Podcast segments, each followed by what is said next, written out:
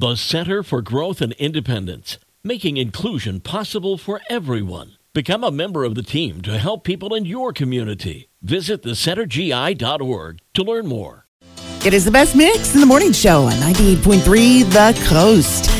Ginger Martin here. Let's dive into some music news for you this morning. We're going to start with Sinead O'Connor. She was laid to rest yesterday in Bray County, Wicklow, Ireland, and there was a private memorial service for her.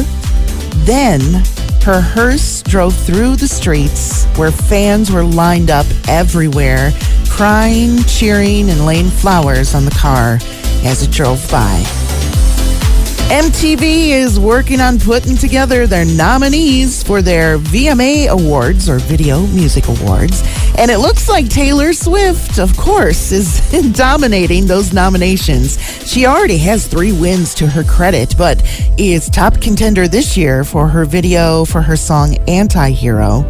The VMAs will happen September 12th. No performers or presenters have yet been announced. And Harry Styles is catching up with Taylor Swift as far as records are concerned. He now has the fourth highest grossing tour of all time. No kidding.